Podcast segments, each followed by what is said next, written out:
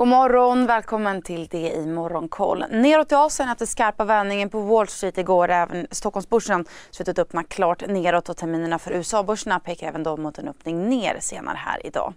Tokyo-börsen och Shanghai-börsen backar över 0,5% vardera. Tjänstebörsen är ner 1,5% och Tokyo-börsen backar 1% efter att den japanska kärninflationen stigit med 0,5% i december, vilket visserligen var något mindre än väntat, men också andra månaden i rad som inflationen stiger i sin snabbaste takt på 2 år.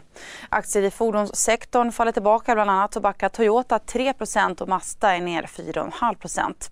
På kryptomarknaden så har flera kryptovalutor fallit tillbaka till följd av det negativa risksentimentet. Bitcoinpriset har sjunkit runt 7%. Bitcoin handlas nu under $40 000. Även flera andra kryptovalutor har fallit tillbaka. Samtidigt så fortsätter oljepriset att backa idag efter en oväntad ökning i de amerikanska råoljelagren. Vita huset överväger samtidigt att släppa på den strategiska oljereserven, vilket också bidrar till att få ner priset som fallit tillbaka hela 3% sedan Stockholmsbörsens stängning igår. Brentoljan kostar just nu $87 fatet.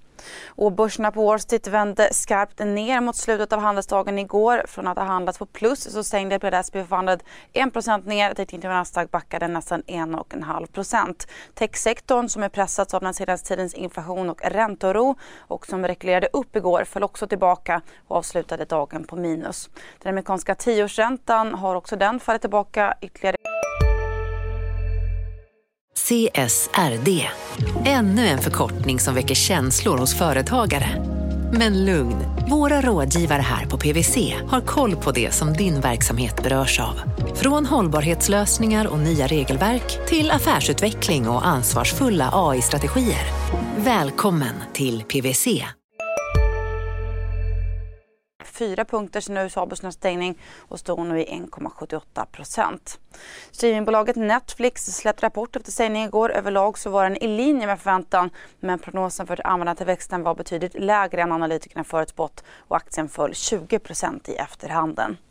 Och så till Sverige, där Storytels styrelseordförande Stefan Blom meddelar att han lämnar posten för att skapa mer utrymme åt sina andra engagemang. Styrelsen föreslår Hans Holger Albrecht, som närmast kommer från vd-posten för musikstreamingbolaget Deezer, till ny styrelseordförande.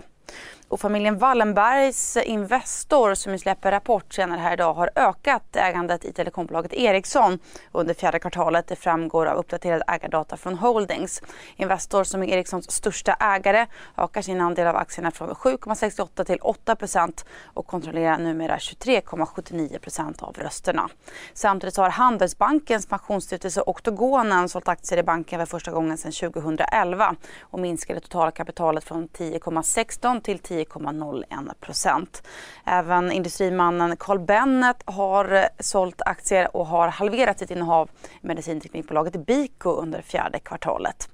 Nu så har också styrelsen i Instalco fastställt datum för sin aktiesplit, där en aktie delas i 5. Första dagen som aktien handlas efter splitten är den 27 januari.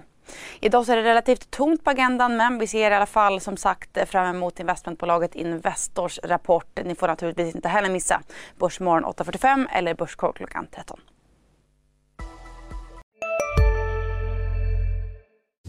Hej, Synoptik här.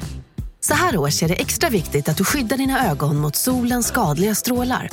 Därför får du just nu 50% på ett par solglasögon i din styrka när du köper glasögon hos oss på Synoptik.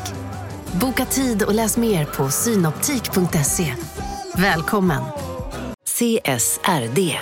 Ännu en förkortning som väcker känslor hos företagare.